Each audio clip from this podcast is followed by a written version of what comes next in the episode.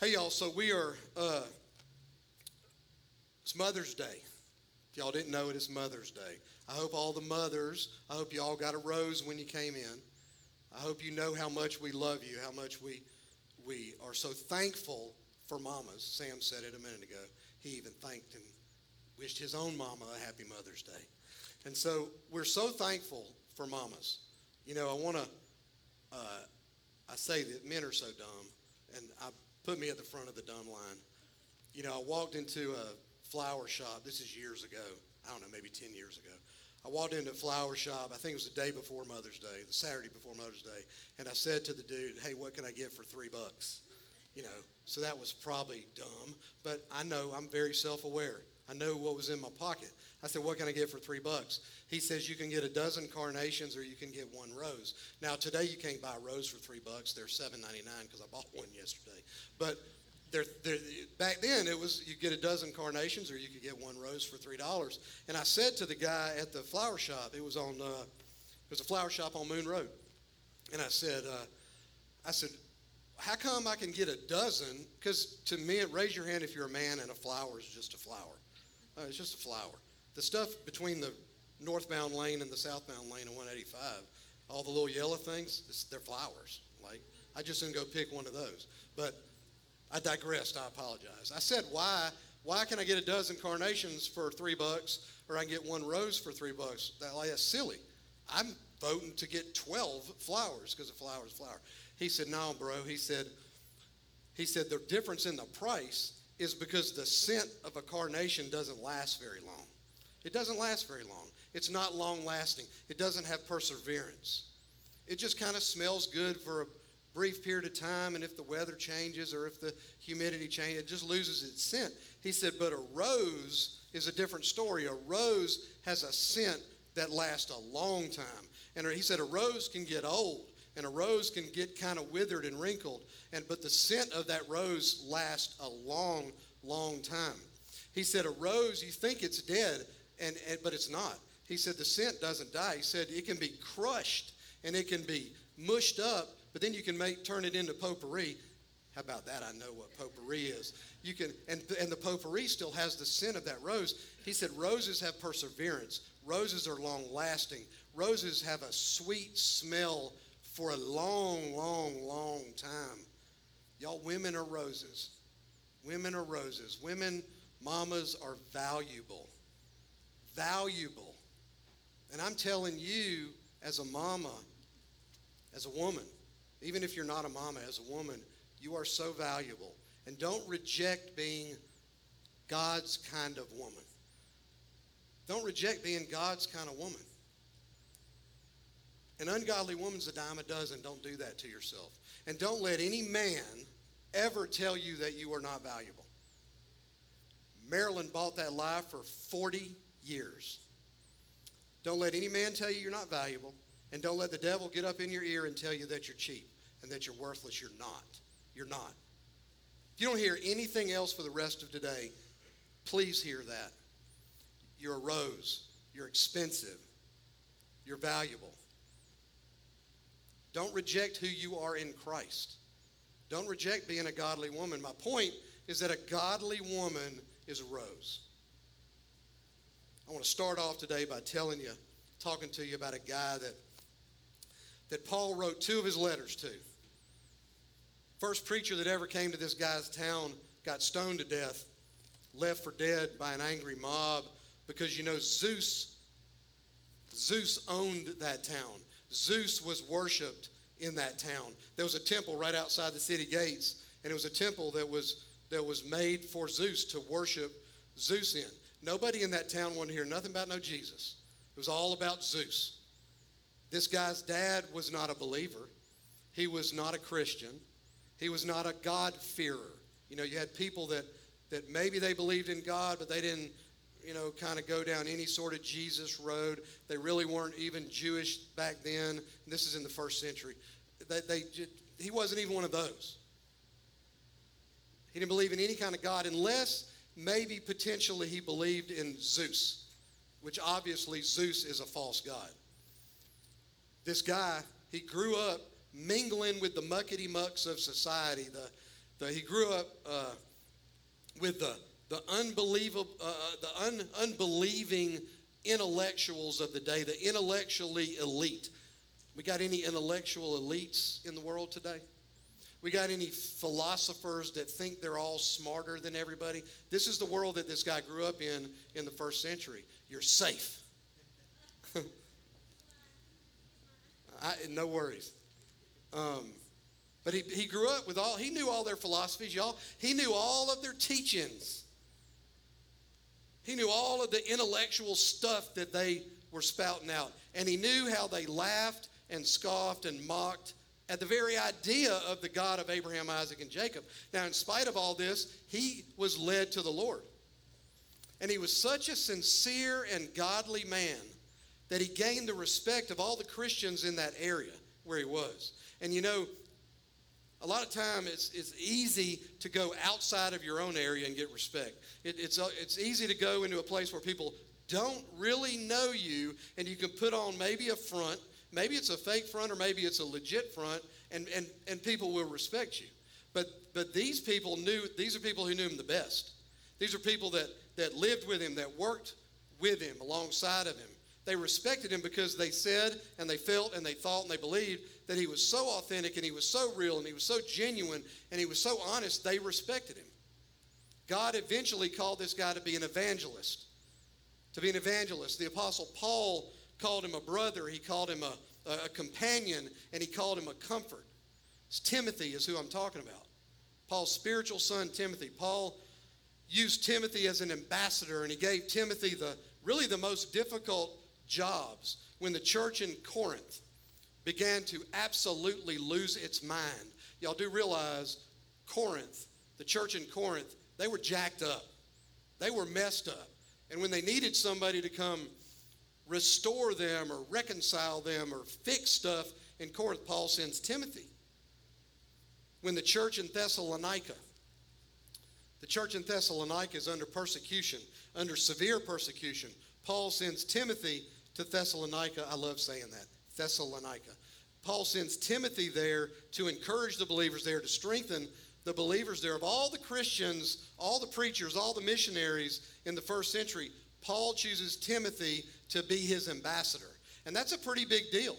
It's a pretty big deal. He called him a co worker in God's service. And this is coming from, from a guy, Paul, you know, he writes half the New Testament. Paul, who, who was charged with leading and being a minister to the Gentiles in the first century. Now, let me ask you this question with all that kind of background how could a kid with a more or less atheist dad, like Timothy had, how could a boy uh, from the environment that grew up in the environment that he did, how could a guy like that grow up to be so mightily used by God? Who was it, what was it that prepared Timothy to be used by God in such a great way? What was it, who was it that trained Timothy up to help so many people? What was it that guided Timothy, that directed him, that, that helped him to really make his life count for something? What's going to protect our children today? Who's going to protect our children today when violence and sex and selfishness is piped into every single form of media that we would ever even think about? All over the web, every device, every form of media. Just garbage is pumped in. What's going to direct our kids? What's going to encourage our kids? What's going to train our kids? What's going to tutor? Who's going to tutor our kids when, when the world is screaming the exact opposite of what this book says? Because that's what's that's the world we live in. Y'all, that's the world Timothy lived in. Don't look back at the first century and think it was so great back then. The world Titus grew up in probably one of the most depraved places on the face of the planet. Timothy, same thing. Who's going to protect our children when suicide is almost the number one cause of death among teens? What's going to protect the children and, and help them become growing and contributing and, and, and, and successful members of our society? Make the most out of their lives. When their friends are, are escaping many, uh, escaping reality through drug and alcohol abuse. It's the same thing that helped Timothy. Timothy grew up in a world much like ours today. It's the love and the guidance of a godly mama. A godly mama.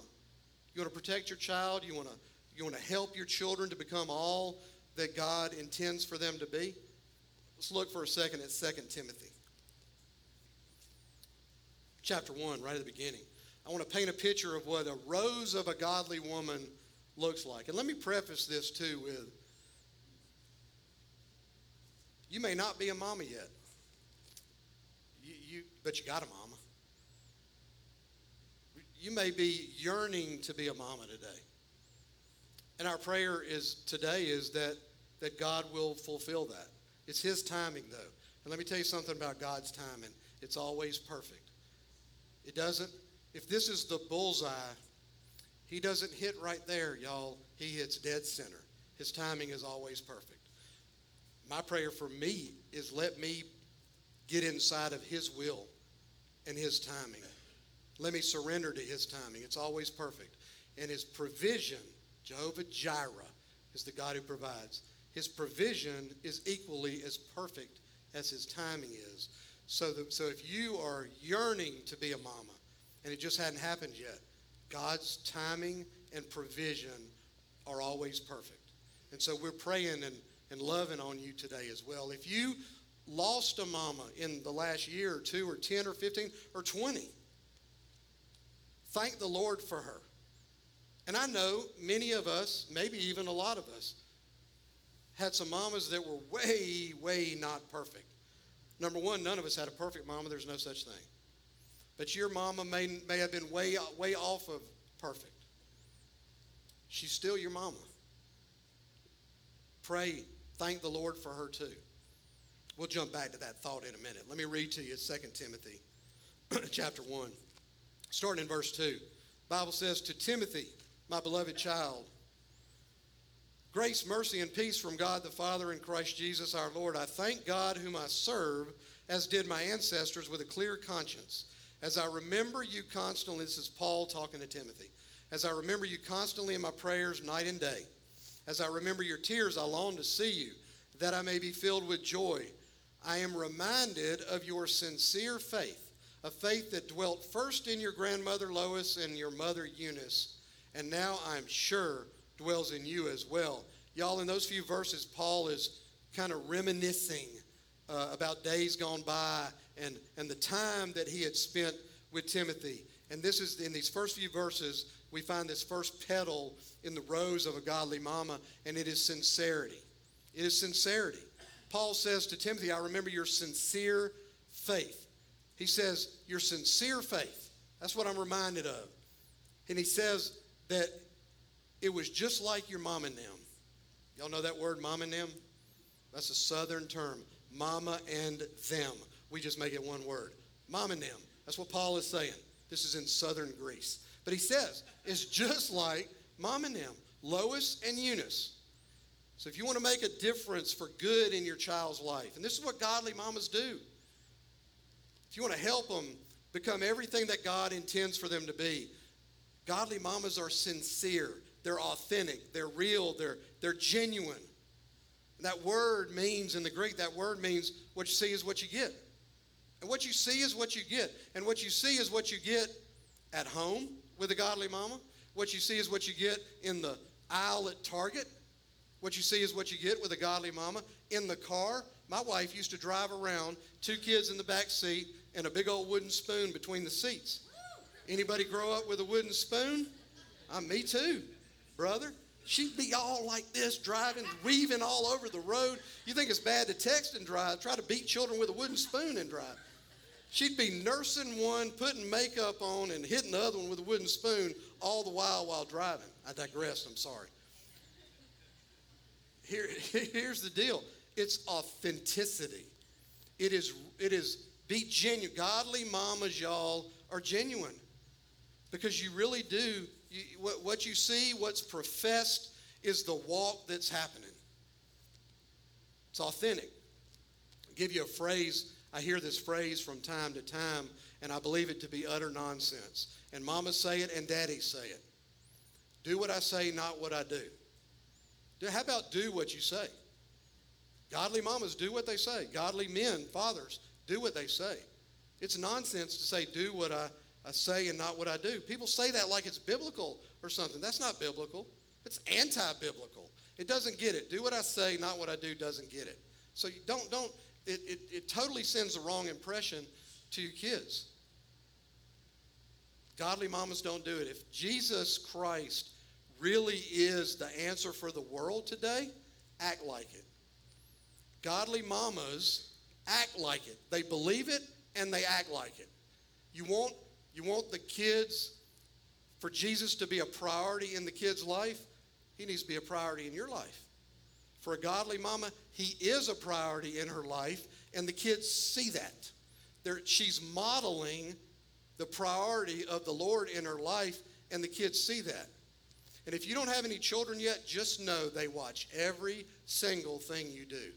They hear every word that comes out of your mouth. I could tell you story after story where my words came back to haunt me. They hear everything, they see everything. And a godly mama is allowing her children to see the, that, that the Lord is a priority in her life. Because you see this way more than Christianity is taught, it's caught. Way more than talk. Because you can, you can talk all you want, you can even teach all you want. But if they're not catching it from you, it's not really working right. So, more than Christianity is taught, it is caught by mamas and daddies.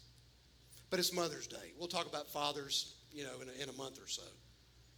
So, first petal in this rose of a godly mama is sincerity, and then the second ro- second petal in this rose is is uh, is encouragement. It's encouragement. Godly mamas encourage their kids. Look back to verse two, the very first two words of verse two. It says Paul wrote to Timothy. To Timothy, you see you see there the name of the guy that Paul's writing to. And that name Timothy means one who honors God.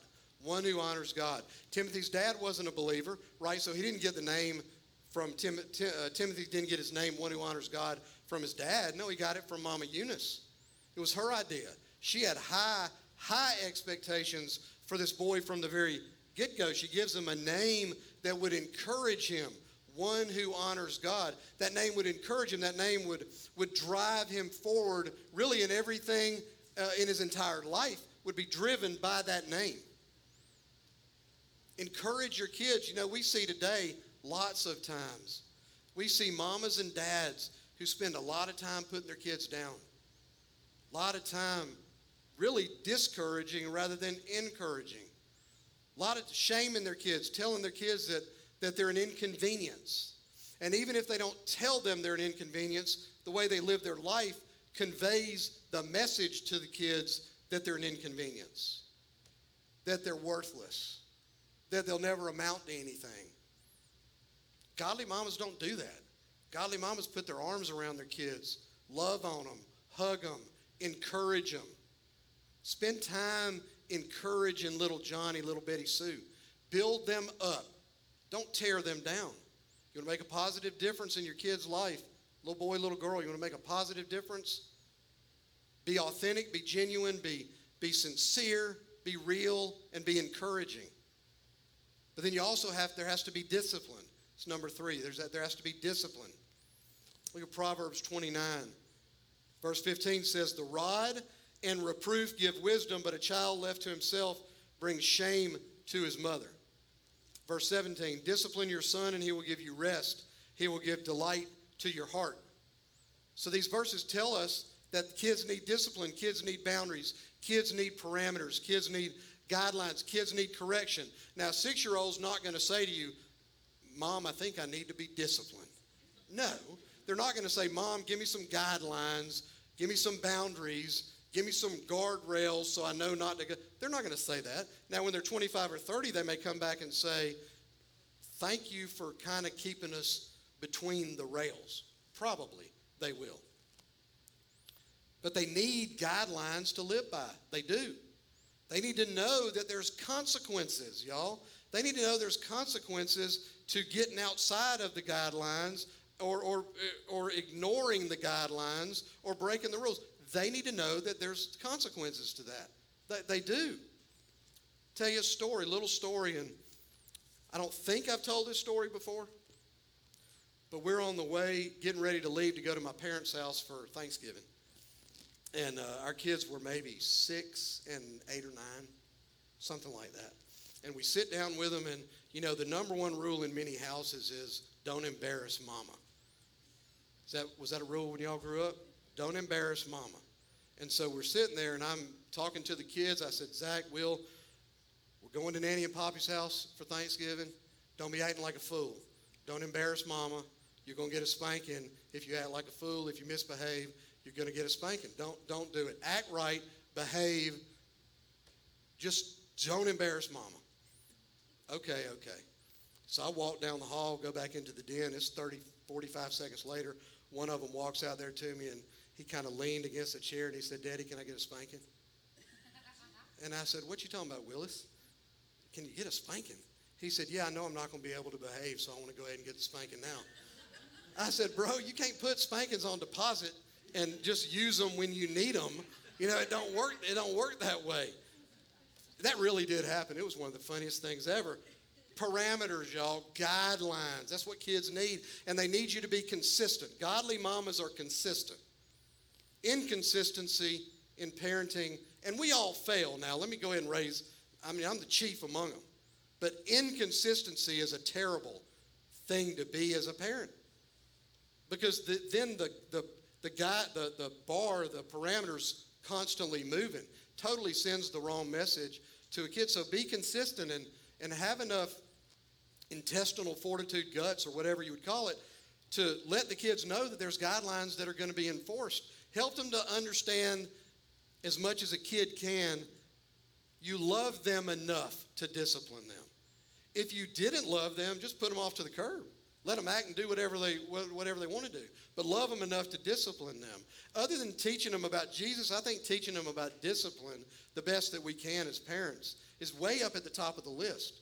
So we got sincerity, we got encouragement, we got discipline. The fourth petal on this godly motherhood rose is unconditional love. Y'all, this is a biggie. I want to read you a little passage in Romans chapter 8, arguably the best chapter in the all of the Bible, Romans chapter 8. Start in verse 35. Who shall separate us from the love of Christ? Shall tribulation or distress or persecution or famine or nakedness or danger or sword? As it is written, For your sake we are being killed all the day long. We are regarded as sheep to be slaughtered. Verse 37 No, in all these things we are more than conquerors through him who loved us. For I am sure that neither death nor life, nor angels, nor rulers, nor things present, nor things to come, nor powers, nor heights, nor depth, nor anything else in all of creation will be able to separate us from the love of God in Christ Jesus our Lord. Nothing can separate you from the love of the Lord. He says nothing. Amen, amen, amen. In other words, God's love is unconditional. There's nothing you can do to earn it, there's nothing you can do to, to, to unearn it. We don't bring it to the table, He brings it to us. If you are bought by the blood, a born again, new creation Christian, you have been adopted into the family of God. You are a child of the one true King, and nothing can rip, nothing can wreck that. Nothing can rip you out of his hand. Nothing can rip you out of the love that he has for you. It can't be done. Nothing can tear you apart from the love of God. Well, tell me, where are kids going to learn unconditional love if it's not from you, mama or daddy? Where are they going to learn it? They're going to learn it in school? Probably not, because the teacher's got their back as long as their grades are good and their behavior is good. They're going to learn it on a baseball field, on a football field, from a, from a coach, as long as they're playing well and behaving on the field. Maybe they will, but let me tell you a little story about that. Ninth grade, one of my kids, high school baseball, summer ball. Raise your hand if you played summer ball. Summer ball, they're, they're playing high school. I don't know, third, fourth game of the season, of the summer ball season. um, and they lost. And it was a little bit of a squeaker. They lost. Second baseman made an error in about the fifth inning. Um, they had made other errors during the game. Second baseman made error in the fifth inning. Game got tied up, and then they lost. Coach, it's a high school baseball coach, y'all. They gather around the mound. So he's talking to the kids. He points to the kid playing second base, and he said, Y'all can thank him for the loss. They to learn unconditional love on an athletic field? Probably not. Probably not. You don't, you don't say that to kids. And I'm not saying it's a coach's job to teach kids unconditional love, but how about let's not teach them the opposite of that? You know, they're going to learn unconditional love from their friends as long as they're following their friends, as long as they're doing whatever their friends are doing. Their friends got their back, but as soon as that stops, they probably don't. So tell me, where are they going to learn unconditional love if me and you and godly mamas do this? They model unconditional love for their kids. They model it because the kids see it and they feel it. You know, you need to show your kids that there's nothing that they can ever, ever do that will cause you to love them less. Nothing. Not bad grades, not bad behavior, not failures on an athletic field, nothing. Nothing. Tell them, show them, hug them, hold them. It counts. It makes such a difference. Godly mamas allow their kids to experience the unconditional love that she has for them. A hug goes such a long way. Now, don't get me wrong. Can you be upset with them? Say yes. Can you be mad at them? Yeah, of course you can. Can you pop their leg with a wooden spoon? No, of course you can. Say yes. can you be disappointed in them? Absolutely. Can you discipline them and still love them unconditionally? That is exactly a mirror image of God's relationship as our Heavenly Father with us. That is what a godly mama mirrors to her children. And she does it so, mamas, you got sincerity, you got encouragement, you got discipline, you got unconditional love. And the fifth petal is this godly mamas have good attitudes, have the right attitude. Paul talks about this in the latter half of Ephesians chapter 4. He's talking about what the new what, what the new life in Christ looks like, what being a new creation looks like. He talks about putting off the old self and putting on the new. Welcome to the new, Paul says. We got to witness that for Marilyn Monday night. We got to watch her old self fall off, and we got to see her get a new self. That's what happens when Paul talks about being a new creation. And so, so Paul talks about this. And he says, he says she speaks truth. Truth with compassion, but truth. Reconciles conflict quickly and amicably.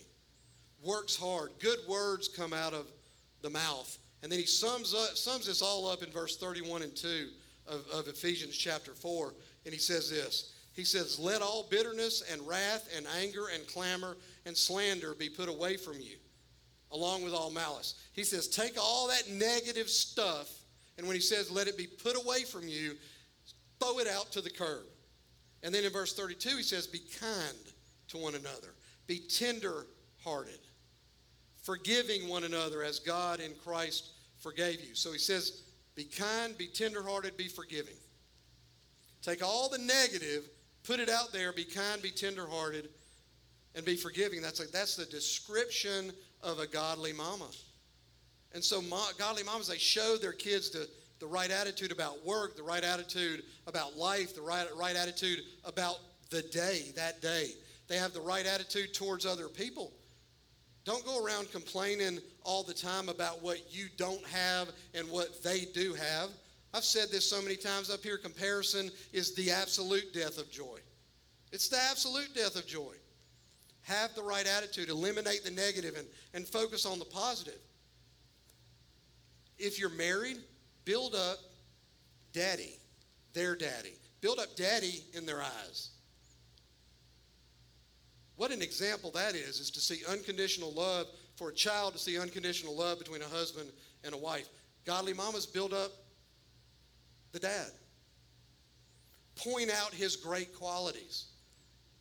Now, I know it may take a while for you to think about it and find some of those great qualities. Find them. You married him. I mean, I didn't marry him, you married him. You could at least say he has good taste in women.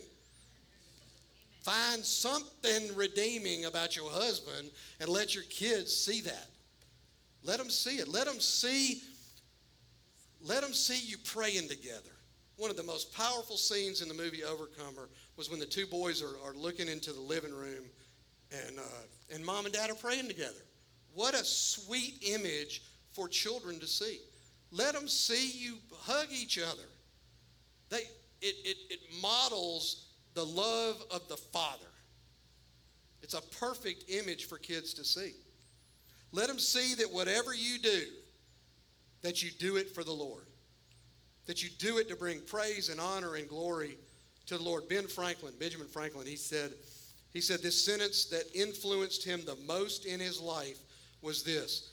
He said, Some people grumble because God placed thorns among the roses.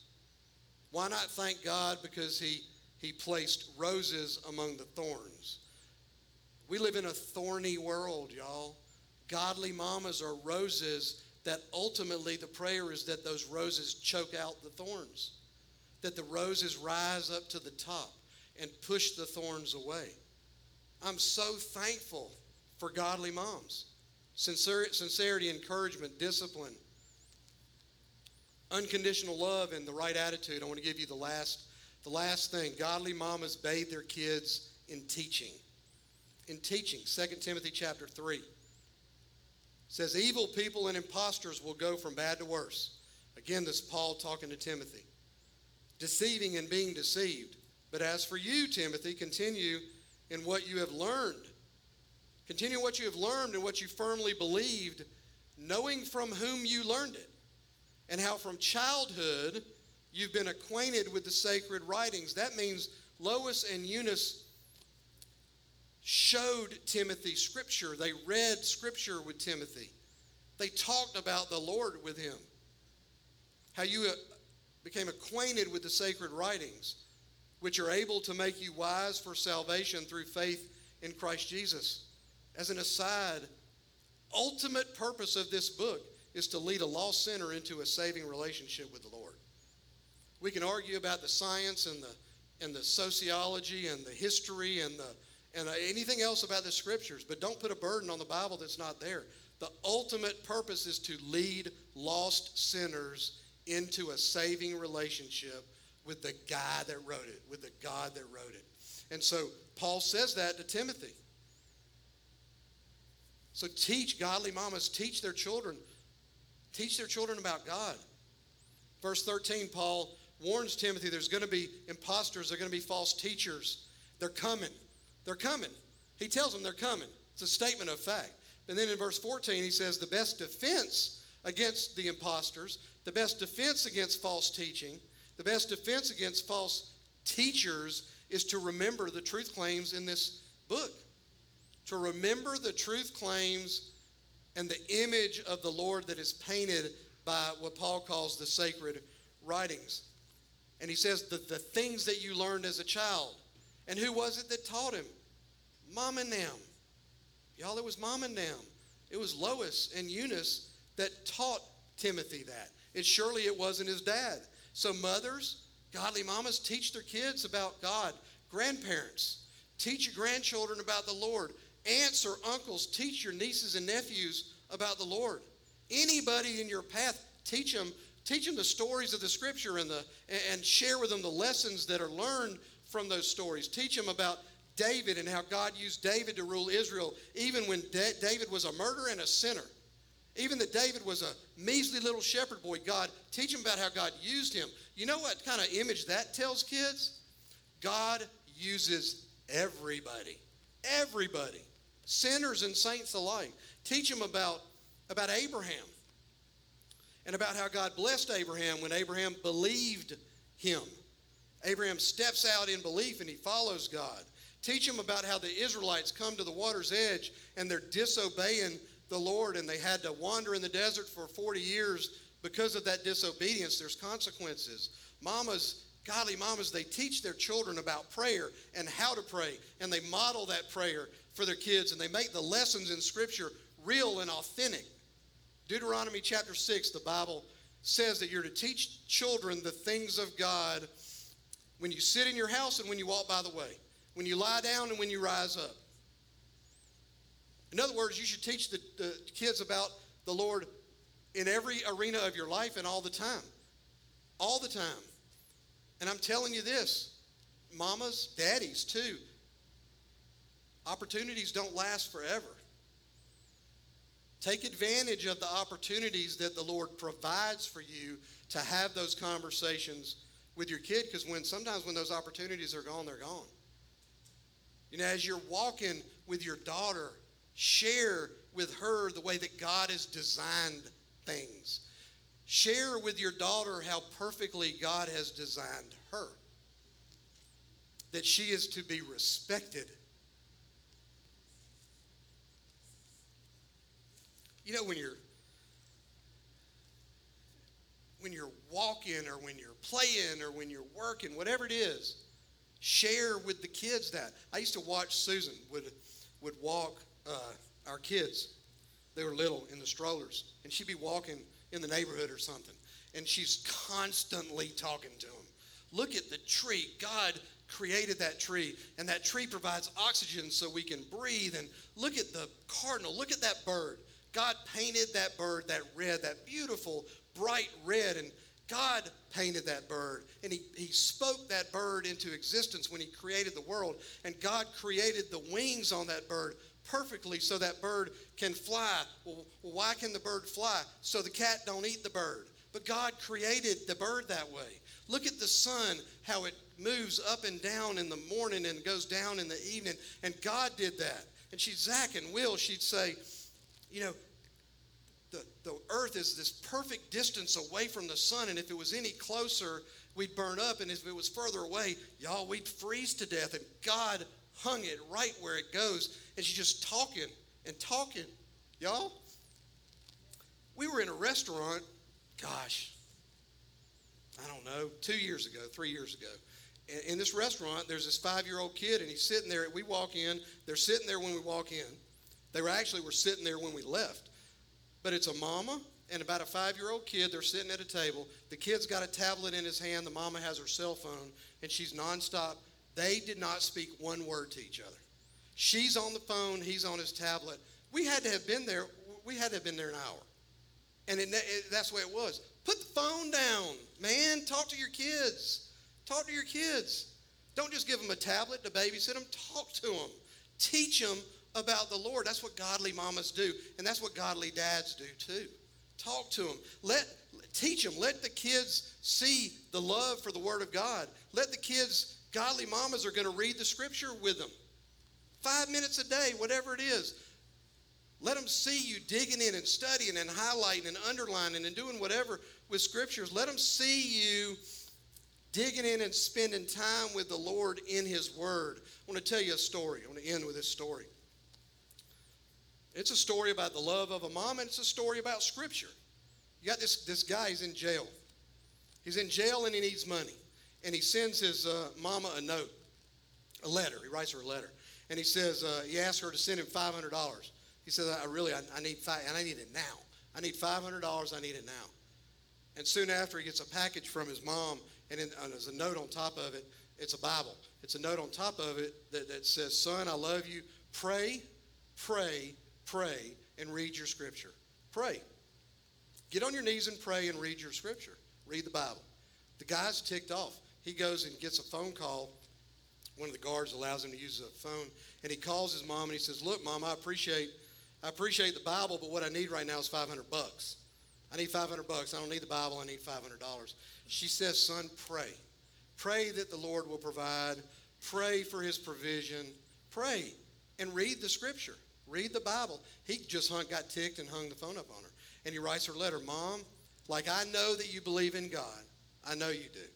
But that's the problem with you Christians. You, you're so caught up in that, you don't know how to get along in the real world that, uh, that everybody else lives in. You're living in some fantasy world. I need a check. I need a check or I need five greenbacks. If I need money, don't be sending me a Bible and telling me to pray. He gets a letter back from his mom. He wrote that in a letter. He gets a letter back from his mom and said, Son, get on your knees and pray.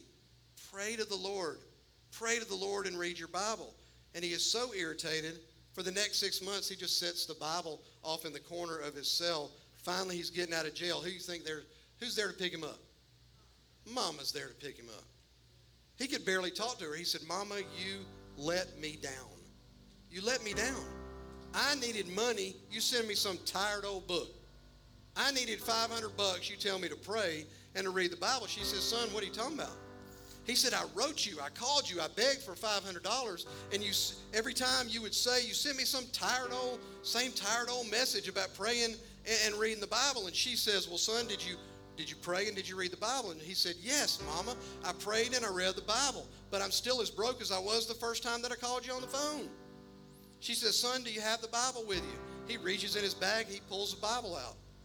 She says, Son, let me ask you one more time. Did you pray and did you read your Bible? He said, Yes, Mama, I told you that I prayed and I read the Bible. She said, Son, you neither prayed nor read your Bible. She opens up the Bible, and at every major division is a $100 bill taped inside the Bible. If that boy had just read the Bible, he would have understood that the very thing that he was looking for was in the text of God's Word. But he didn't take the Word of God seriously. And so, what the Word of God has to offer, he never received. He never received it. Godly mamas teach their children to love God's Word because God's Word will lead them to the author of it all. His Word will lead them to the author. Teach them. Teach them the gospel, man. Teach your kids. Godly mamas share the gospel with their kids. They teach them about who Jesus is. They teach them to understand their need for salvation. You will never find your way to the foot of the cross if you don't understand your need for what happens at the foot of the cross. You can never be saved if you don't believe you need saving. If you don't believe that you're a sinner, if you don't believe that you are desperately in need of, of salvation, you, I mean, you can't be saved. That's, that's a major part of it. Let your kids know. Let your kids know godly mamas and daddies let their kids see their own brokenness. There's nothing, one of the sweetest times I ever had with my kids was when they saw that daddy was a sinner. Because your kids are going to put you on a pedestal. You got to take yourself off the pedestal and let them know that you are broken and that they are broken and in need. Let your kids know that, y'all. Let them know how to be saved and let them know, teach your kids, one of the greatest lessons, teach your kids, and godly mamas, y'all do this, that being saved doesn't equal being sinless. Being saved doesn't equal being sinless. That let them know that being saved doesn't mean being perfect either. Being saved means being forgiven. And the greatest truth you can teach your kids is what forgiveness looks like about what being forgiven means and and what forgiving means. We forgive the way he forgave. Let your kids see that in your life. Model that forgiveness for them. Y'all, bottom line, there is no more influential a role on the planet than a mama's. As significant as political leaders are, military leaders, educational leaders, um, um, pastoral sort of leaders, as influential as all those people can be, none of them come close or compared to the, to the impact that a mama can have on a child. A mama's words are never, ever, ever truly forgotten. There may be a time between about 14 and 20 where you think they forgot everything you ever said, but they're not. It's still there. It, it's still there. It's never truly forgotten. The hugs that a mama gives a son or a daughter, the impact of that touch, it absolutely lasts a lifetime. The memory, you think about it, if you have lost your mom, the memories of, of her and the things that she said and taught you, they last forever. They last forever. And I didn't know my grandma super, super well, but I knew my granddaddy super well. And, I, and stuff that he says, a 55 year old man, stuff that he says way back, it comes in my head all the time. It's the same thing that happens with mamas and grandmamas.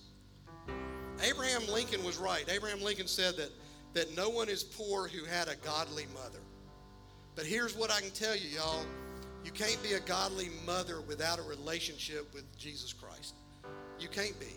And I'm not saying you're going to be an axe murdering mother without him. But you can't be a godly mother without a relationship with Jesus Christ. And it is simple. It's acknowledging the sin, repenting, turning away. And this is not just for mamas, this is for anybody watching, I don't care how old you are, male or female. I repent of my sin, I turn away from it, I turn towards the Lord. And I confess with my mouth that He is the Lord and Savior. That that payment on that cross took care of my sin. And I believe in my heart that He was raised three days later. That's the gospel. That's, the, that's what happened to Marilyn Robinson Monday night. That fast. And, and the heart gets transplanted. And you become a new creation. My prayer is if you don't know Him today, that you would say along this little prayer I'm going to pray right now. Think it along, say it along, confess with your mouth. Lord, I do repent of my sin. I acknowledge that I'm broken and that I'm sinful. And I turn away from it and I turn towards you and I and I confess with my mouth, Lord, that you are the Lord, that you are my Savior. And I believe that you rose from the dead three days later. Lord, save me. Lord, save me in Jesus' name, amen. Y'all, bottom line, if that happened to you, watching or whatever, our, somebody on our prayer team is back in that corner. They would love to talk with you about it. I would love to talk with you out here about it.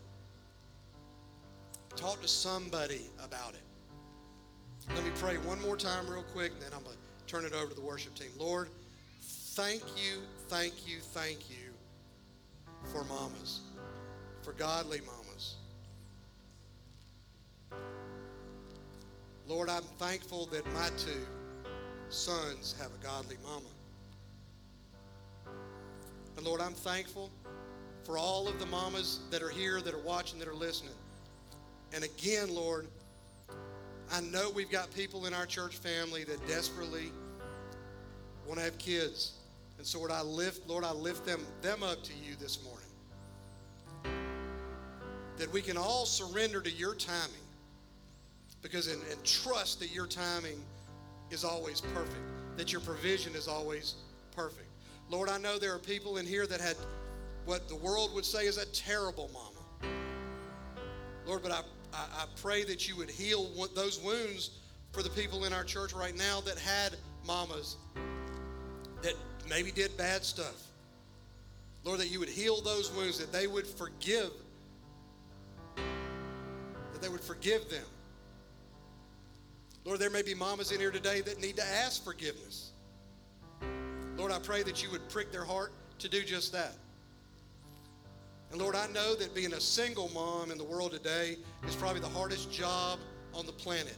And so, Lord, we pray for strength and for provision and for love and for understanding for all of the single moms. And so, Lord, we love you in Jesus' name. Amen.